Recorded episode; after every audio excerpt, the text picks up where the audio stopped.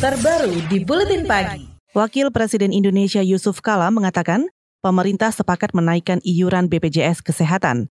Menurut Kala, ada beberapa hal perbaikan yang disepakati selain iuran. Namun untuk lebih rinci, laporan akan diselesaikan tim teknis sebelum hasilnya disampaikan kepada masyarakat. Beberapa hal yang sudah dibahas dan prinsipnya kita setuju. Namun perlu pembahasan lebih lanjut. Pertama, kita setuju untuk menaikkan iuran. Kedua juga prinsip setuju bahwa perbaikan manajemen sistem kontrol. Wakil Presiden Yusuf Kala menambahkan kenaikan iuran untuk mengantisipasi pembayaran berlebih atau defisit BPJS Kesehatan tahun ini dan menyelesaikan defisit tahun lalu. Menurut Kala, tahun 2019 defisit diperkirakan mencapai 29 triliun rupiah. Ia khawatir defisit setiap tahun bertambah dan bisa mencapai angka 40 bahkan 100 triliun rupiah jika tidak diatasi. Menteri Keuangan Sri Mulyani siap mengucurkan dana untuk menambal pembayaran berlebih atau defisit BPJS Kesehatan yang tahun ini diprediksi 18 triliun rupiah.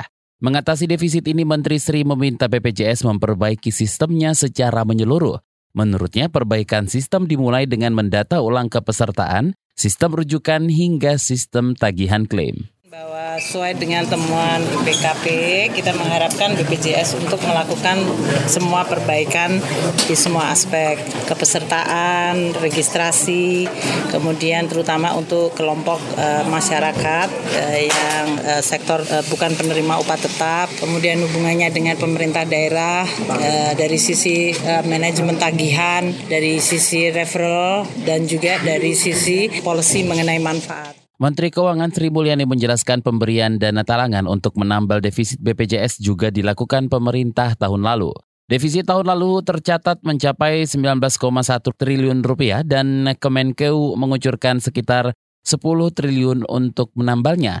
Sementara itu, Wakil Menteri Keuangan Mardiasmo meminta Dewan Jaminan Sosial Nasional atau DJSN bisa mengajak daerah untuk ikut menanggulangi defisit BPJS Kesehatan. Ia mengatakan dana transfer dana bagi hasil daerah, dana cukai seperti rokok, dan dana kapitasi bisa digunakan untuk membantu menanggulangi defisit untuk sementara waktu. Badan Penyelenggara Jaminan Sosial atau BPJS Kesehatan meminta pemerintah daerah untuk memperbaiki kualitas fasilitas kesehatan tingkat pertama agar tidak merujuk pasien peserta BPJS ke rumah sakit lain. Juru bicara BPJS Kesehatan Iqbal Anas mengaku Pembayaran berlebih karena BPJS Kesehatan harus membayar FKTP atau fasilitas kesehatan tingkat pertama dan rumah sakit rujukan.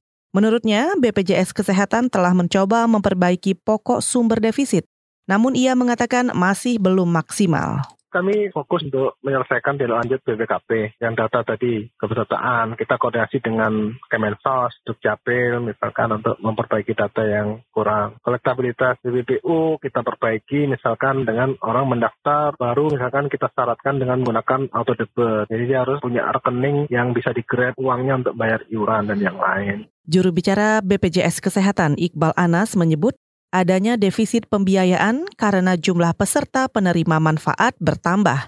Iqbal juga menegaskan penghitungan realisasi pembayaran tidak sesuai rencana penghitungan iuran peserta.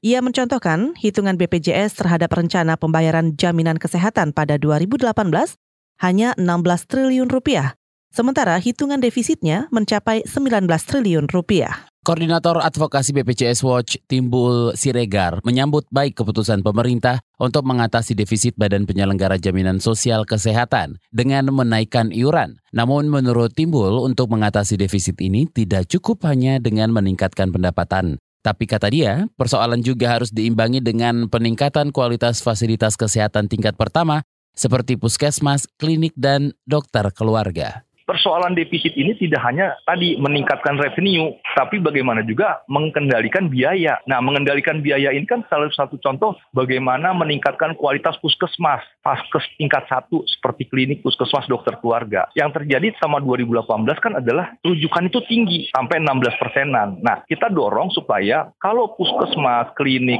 dokter keluarga itu berkualitas, pastinya mereka bisa menyembuhkan di tingkat FKTP sehingga tidak perlu dirujuk. Timbul menambahkan sesuai amanat peraturan Presiden, pemerintah seharusnya sudah menaikkan iuran sejak 2018. Kata dia, dalam peraturan tersebut iuran BPJS harus ditinjau maksimal dua tahun sekali. Timbul mengatakan pemerintah jangan hanya berhenti pada kenaikan iuran, dan ia mengatakan BPJS Kesehatan juga harus cermat mengelola pengeluaran yang didominasi klaim rumah sakit. Timbul mendesak agar fasilitas kesehatan tingkat pertama harus dibenahi agar pasien tidak perlu dirujuk ke rumah sakit. KBR, inspiratif, terpercaya.